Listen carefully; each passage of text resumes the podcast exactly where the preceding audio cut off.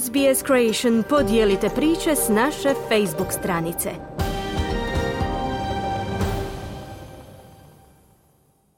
Izbornik Hrvatske muške nogometne reprezentacije Zlatko Dalić priznao kako nije očekivao ovakav rasplet u kvalifikacijskoj skupini za odlazak na europsko prvenstvo. Australski Hrvati ulažu milijun eura u zadarskog četvrtoligaša, javlja Željko Kovačević.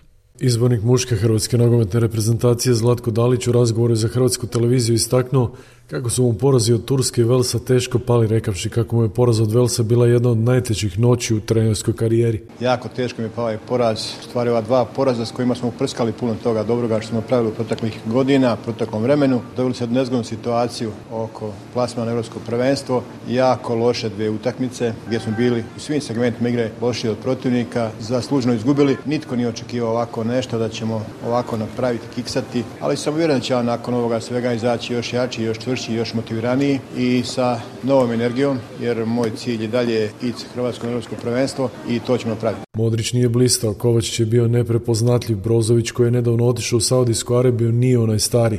Juranović je igrao pomalo ozlijeđen, Brekalo se nije iskazao, Barišić je bio neprimjetan, Musa nemoćan, Guardiol pod stalnim pritiskom video ostavljen sam, a jedino je svoje dao Lovro Majer. Upravo je Dalić kada ističe kako igra ili ne igra momčad. Ja nikad ne govorim o pojedincima, pogotovo ne u medijima. Mi smo kao momčad pobjeđivali, kao momčad gubimo. Nisu podbacila dva, tri pojedinca, nego podbacila cijela ekipa, cijela reprezentacija na čelu sa mnom i to je razlog. Ja jednostavno nisam uspio prepoznati ovu situaciju, nisam za to imao ni povoda. Bilo je sjajno prije mjesec dana, dobra utakmice, dvije, prije toga Liga nacija, sve sjajno. I onda nisam uspio prepoznati da će doći do ovakvog stanja. Nažalost, ostali smo bez pet igrača prije samog ovoga ciklusa, važnih, bitnih igrača i to nismo uspjeli nadomjestiti, tako da momčad izgubila i momčad je kriva, ali prvi i glavni kriva sam ja.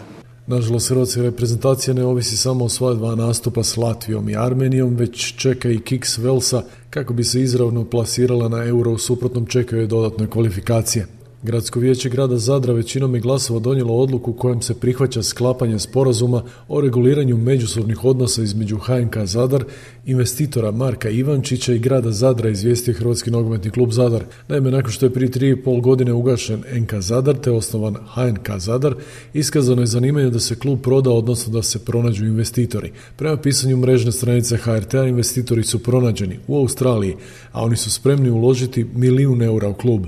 Na klubskim stranicama piše kako investitor predstavlja grupu poslovnih ljudi, australskih Hrvata, podrijetlom iz Zadra, koji uz australsko posjeduju hrvatsko državljanstvo, ističu kako je riječ o uspješnim vlasnicima nogometnog kluba FC MacArthur Sydney, te vodećim ljudima FC Sydney Uniteda. Klub je na upravljanje dobio nogometna igrališta Stanovi i Bagat na rok od 15 godina, a grad Zadar se obvezao pratiti školu nogometa tog kluba s 300.000 eura godišnje. HNK Zadar se trenutačno natječe u trećoj nogometnoj ligi Jug, u kojoj vodeći s 19 bodova ispred Primorca iz Biograda.